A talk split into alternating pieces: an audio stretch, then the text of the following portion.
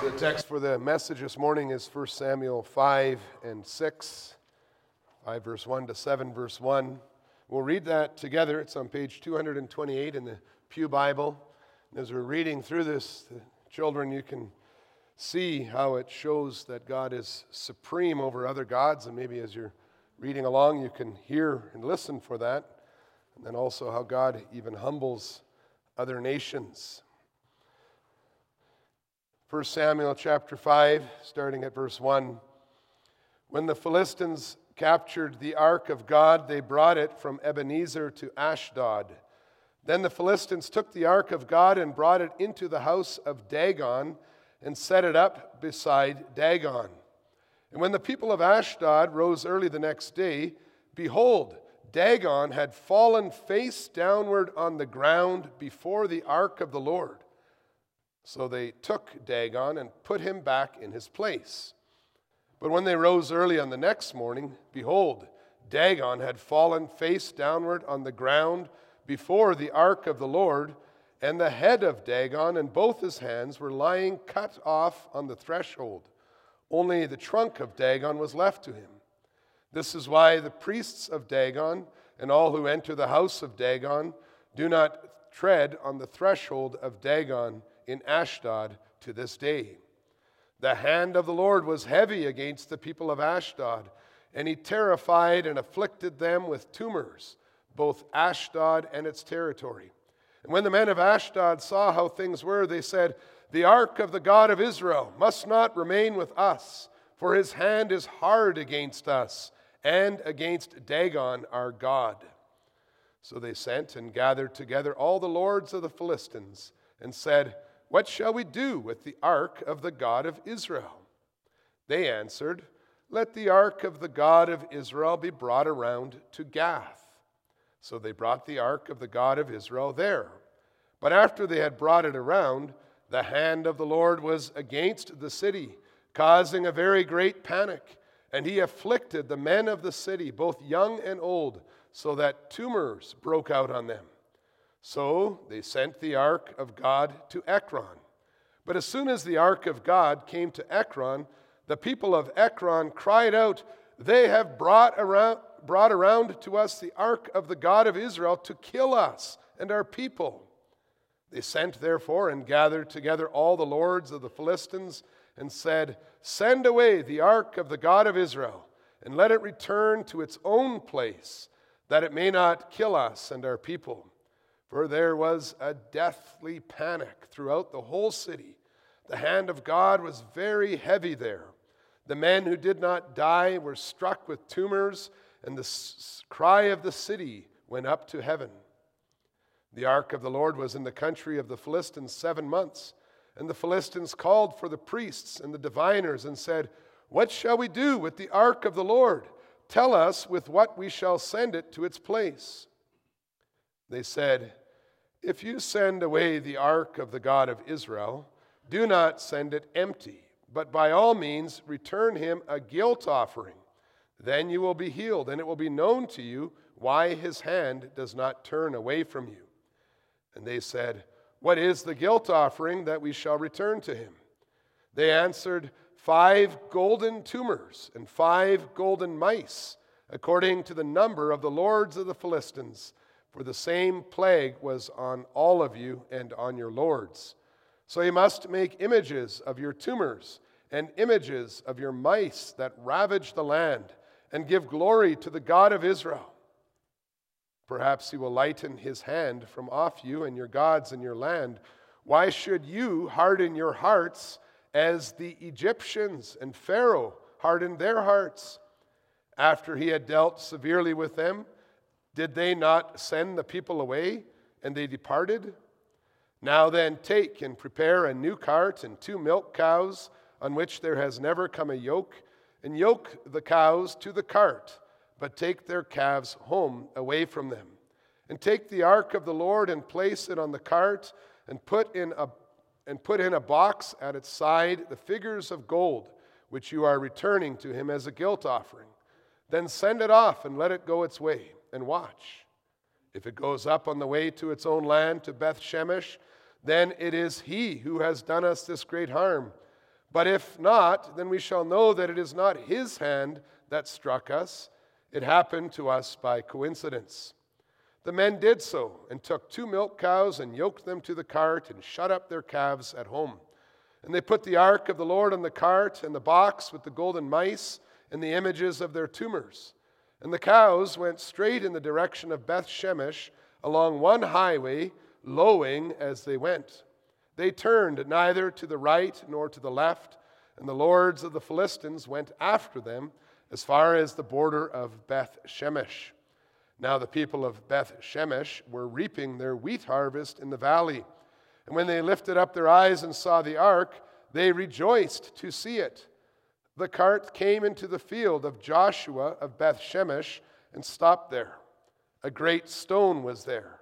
And they split up the wood of the cart and offered the cows as a burnt offering to the Lord. And the Levites took down the ark of the Lord and the box that was beside it, in which were the golden figures and set them up upon the great stone. And the men of Beth Shemesh offered burnt offerings and sacrificed sacrifices on that day to the Lord. And when the five lords of the Philistines saw it, they returned that day to Ekron. These are the golden tumors that the Philistines returned as a guilt offering to the Lord one for Ashdod, one for Gaza, one for Ashkelon, one for Gath, one for Ekron and the golden mice, according to the number of all the cities of the Philistines, belonging to the five lords, both fortified cities and unwalled villages. The great stone beside which they set down the ark of the Lord is a witness to this day in the field of Joshua of Beth Shemesh. And he struck some of the men of Beth Shemesh because they looked upon the ark of the Lord. He struck 70 men of them, and the people mourned because the Lord had struck the people with a great blow. Then the men of Beth Shemesh said, Who is able to stand before the Lord, this holy God? And to whom shall he go up away from us? So they sent messengers to the inhabitants of Kiriath Jearim, saying, The Philistines have returned the ark of the Lord. Come down and take it up to you.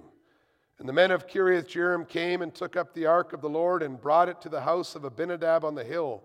And they consecrated his son Eleazar to have charge of the ark of the Lord.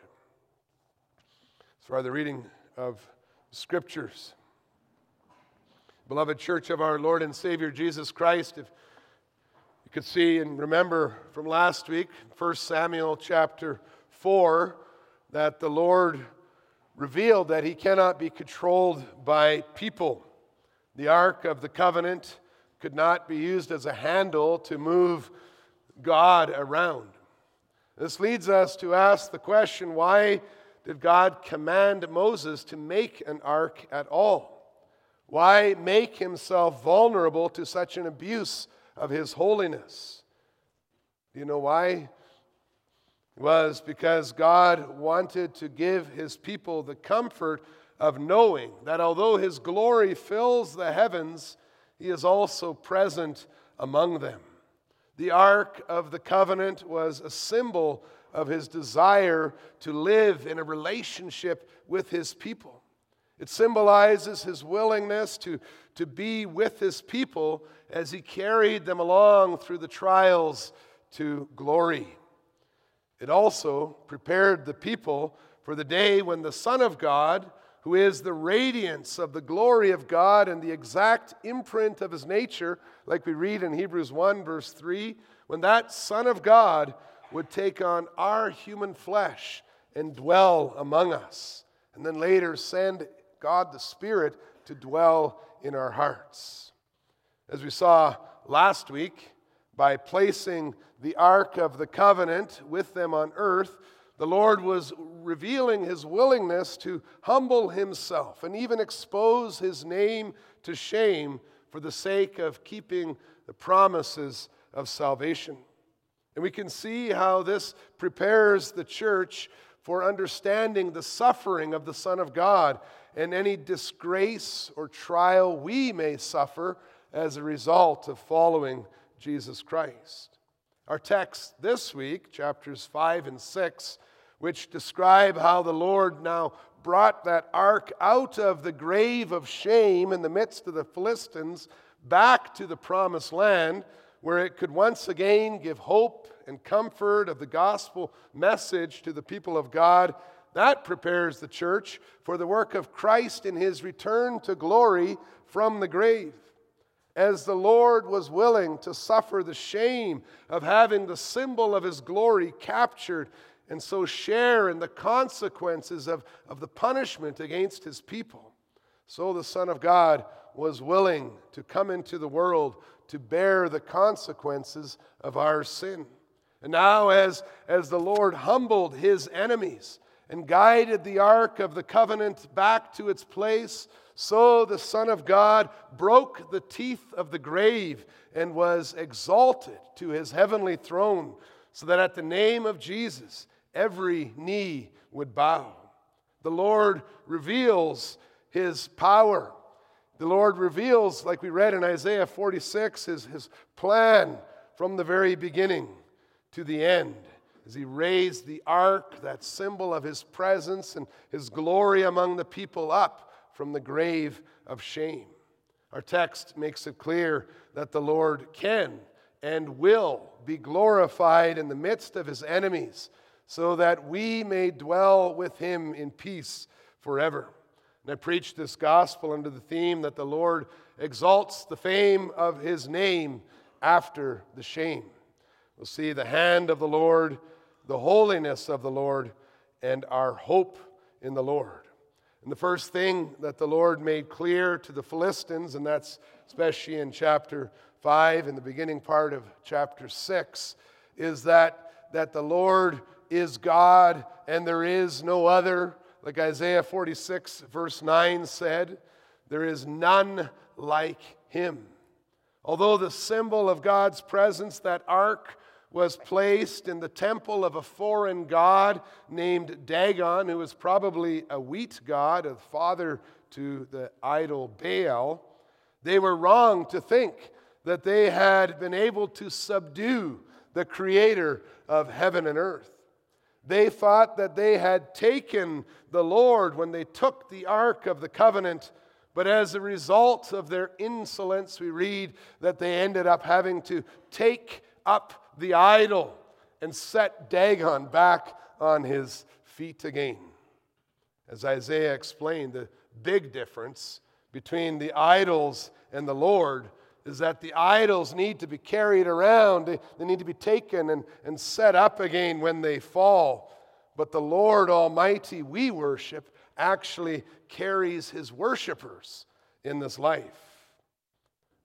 Well, the next day, when Dagon had fallen face downward a second time in that position of submission before the ark of the Lord, its head and both its hands were lying cut off on the threshold. The head that was needed to lead, and the hands that the people were counting on for, for providing them with what they needed, they had been broken off. Only a fool would miss the revelation of that event. For those of us who know the Lord, it might even make us laugh how clearly the Lord showed his supremacy. Certainly got the Philistines thinking about whose hand it may be that was sending all the suffering to their land.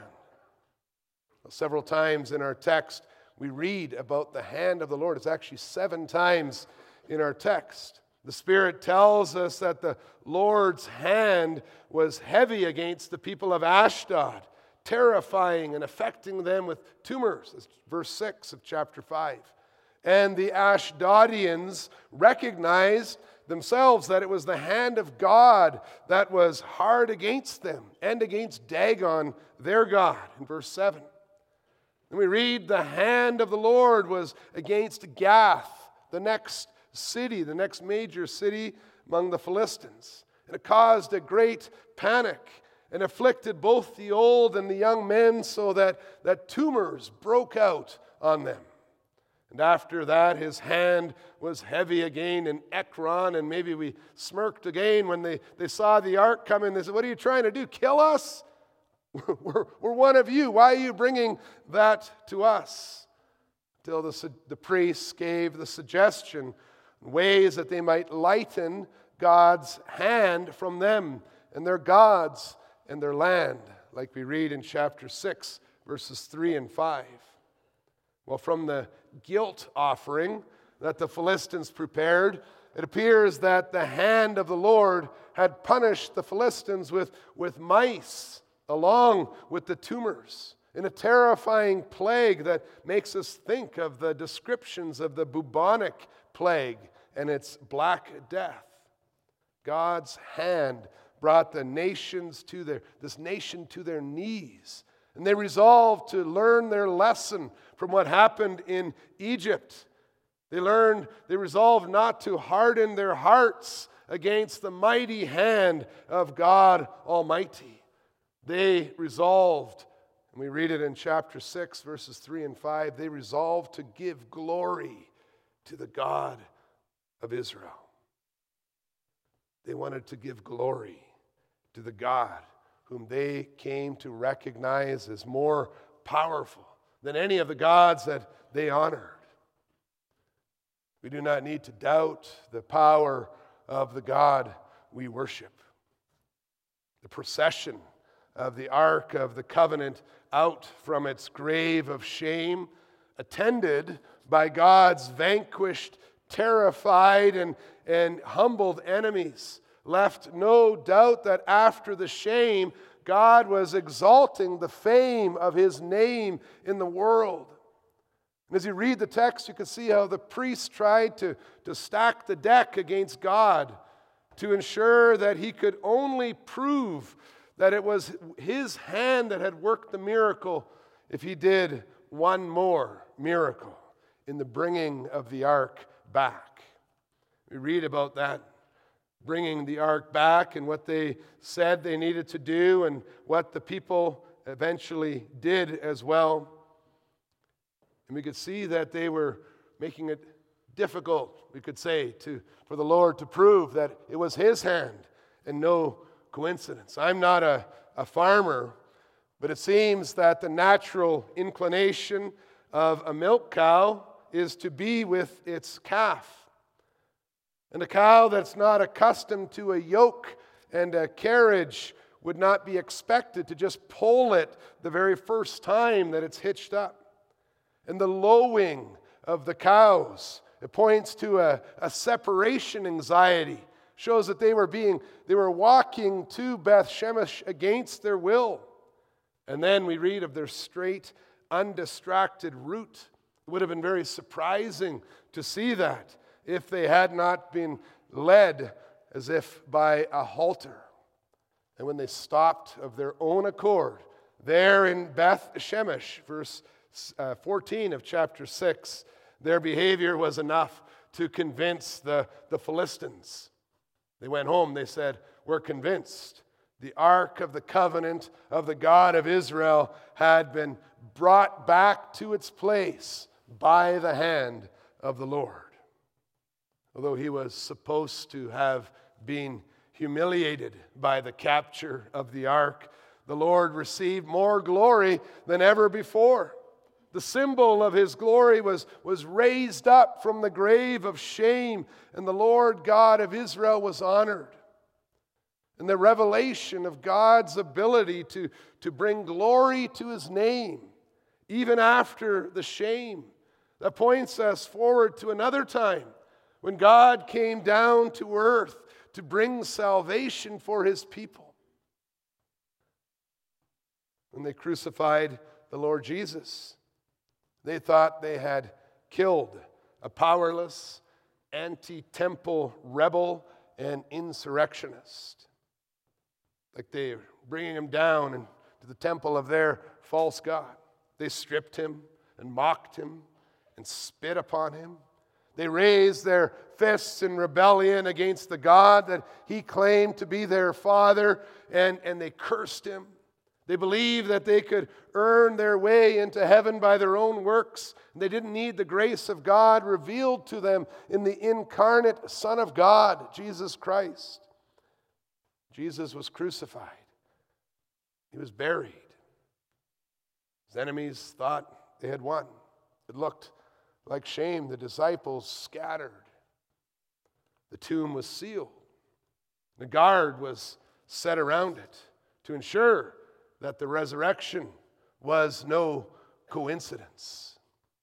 But like the Pharisees, or like the Philistines, who soon discovered that they had been fighting against the creator of heaven and earth, so also Jesus' enemies would discover that they had attempted to kill the author of life, who was innocent of all sin and who had been who had humbled himself even unto death in the knowledge he would rise again for his church. He would not remain in the shame. Hebrews 12, verse 2, summarizes that. Philippians 2 summarizes that as well as, as he was raised from the dead, he was, he was exalted. He would not suffer forever. Jesus Christ has risen from the grave of shame under the wrath of God, where he shared in the consequences of, of God's own punishment against us. And like the ark being carried out of the enemy territory into the promised land, he has entered the land of the living, so that through him we may worship God forever as we draw near to his holy presence. You see the holiness of the Lord. Chapter 6, verse 13 describes what happened when the ark arrived in the promised land. The, the people of Beth Shemesh rejoiced to see it. The symbol of the Lord's presence was, was back in the promised land where his people lived. The return of the ark symbolized a, a restoration of the relationship between God and his people. Ichabod's name, that means no glory, or where is the glory, would not describe a permanent situation. And the men of Beth Shemesh using the gifts of the nations to honor the one true God. They burnt the ark and they offered the cows as burnt offerings, which showed their, their dedication, their desire to dedicate themselves to the Lord. And we're not told what kind of sacrifices they offered besides burnt offerings. Hopefully, they were sin or guilt offerings that showed that they too, like the, the Philistines, recognized that they had sinned against the Lord Most High. The great stone in the field of Joshua of Beth Shemesh would ensure that the people of God would, would always remember the grace of God toward them and how the return of the ark was this promise of peace and restoration. In spite of their sins, God is merciful and gracious. In spite of the hardening of their heart, the Lord acts and shows his grace. But that grace can only be understood if we also understand the holiness of the Lord. The church had to learn that reconciliation with God is not achieved by God becoming less holy. Although he, he came down to dwell in our midst, it doesn't mean he has become less holy.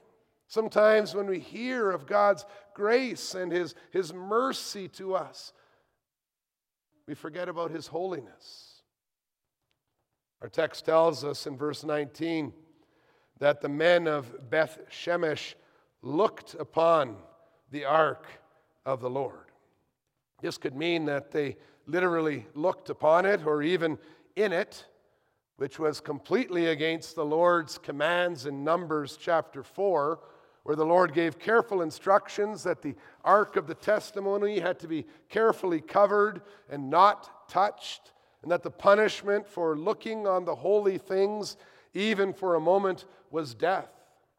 It is also possible that this sin of looking upon the ark of the Lord was the same sin as the elders of Israel who had only looked at the ark as if God was contained in it and did not lift their hearts on high where the Lord dwells. They just looked at the ark. They thought that was it. They didn't see the message that the Lord was sending by bringing that ark out of the darkness of his enemies.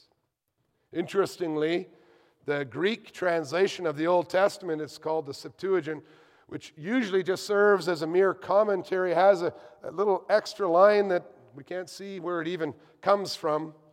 It says the, the sons of Jeconiah did not rejoice.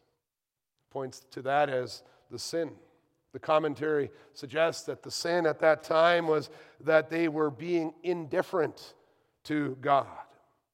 In any case, the, the point is clear that some of the people of the town did not worship the Lord in the splendor of his holiness when that ark came back to the land. Some of the people of Beth Shemesh showed disdain toward the Lord and his grace. Some made light of his holiness. And so the Lord struck them with a great blow right there in that very act of, of restoration and, and, and the promise of hope the holiness of the Lord was revealed. The exact number of the dead is disputed due to some questions about the text and its interpretation. But the message God sent was very clear. It was a, it was a great blow against the people of Beth Shemesh. And the first part of the response of the men, you can see that in verse 20. The first part of that response captures the proper attitude of a, of a sinner before our holy God. The question who is able to stand before the Lord, this holy God? Indeed, the Lord will punish those who, who, uh, who show disdain for Him, who show contempt for His holiness, who ignore the, the, the fact of His sovereignty, even in the very act of, of declaring his majesty and his mercy to his people as he did when the ark was being brought back. The text reminds us that he will not tolerate those who confuse his kindness with smallness. He is a God who, who helps you, but he is big. He is, he is a holy God who helps you. And it's a reminder for us even as we celebrate the good news of God's grace and the gospel of salvation in Jesus Christ, that, that we aren't to be casual in our worship of our Lord and Savior, not to be indifferent in our attitude. We can apply this same need for, for an attitude of fear and reverence, as Hebrews says, when we, when we come into the presence of, of our Lord Jesus Christ, who, who is that exact representation of the glory of our God. He is love, but his love should not confuse us into thinking that he is not holy. Revelation chapter 1 makes it clear that the ascended Christ is, is glorious and powerful in majesty. That's the, the, the, vision that talks of him holding the churches in his hand. He is at the right hand of God, where he is to be worshiped and adored. Although we have peace with God in Jesus Christ, that doesn't mean that God, the God we worship is less holy. And yet, the holiness of our God should not frighten us so that we look to a, another for our help and salvation. The second part of the response of the men of Beth Shemesh in verse 20 was not correct, for they concluded from the holiness of God, they said, And to whom shall he go up away from us? The men of Beth Shemesh react like the Gerasenes did when they asked Jesus to, to leave them after he restored the man plagued with demons and sent those demons into the pigs. They wanted to, to get rid of the, the holy Lord from their midst because his holiness made them tremble too much. His, his glory was, was too great. They felt exposed. They wanted to get rid of the Holy One instead of humbling themselves before the Holy One. Instead of coming into his presence and to his light and confessing their sins and receiving his grace and his mercy. We know Jesus Christ, the Son of God, because he came down to earth to manifest God's love for us. When he promises us the forgiveness of our sins, he, he makes it necessary for us to, to confess our sins Sometimes we might not like that light of the gospel shining on our lives and exposing our need for God's grace. That's why we might respond like the men of Beth Shemesh and say, The Lord is holy, get him away from me. But then we might miss out on the message of grace, the promise of atonement, the promise of peace with that holy God that Christ obtained for us. In Him, there's hope. You see our hope in the Lord. The message of our text is that our God sees all things and controls everything. He, he overcomes all the attacks of the enemies. He, he even overcomes unbelief among his people.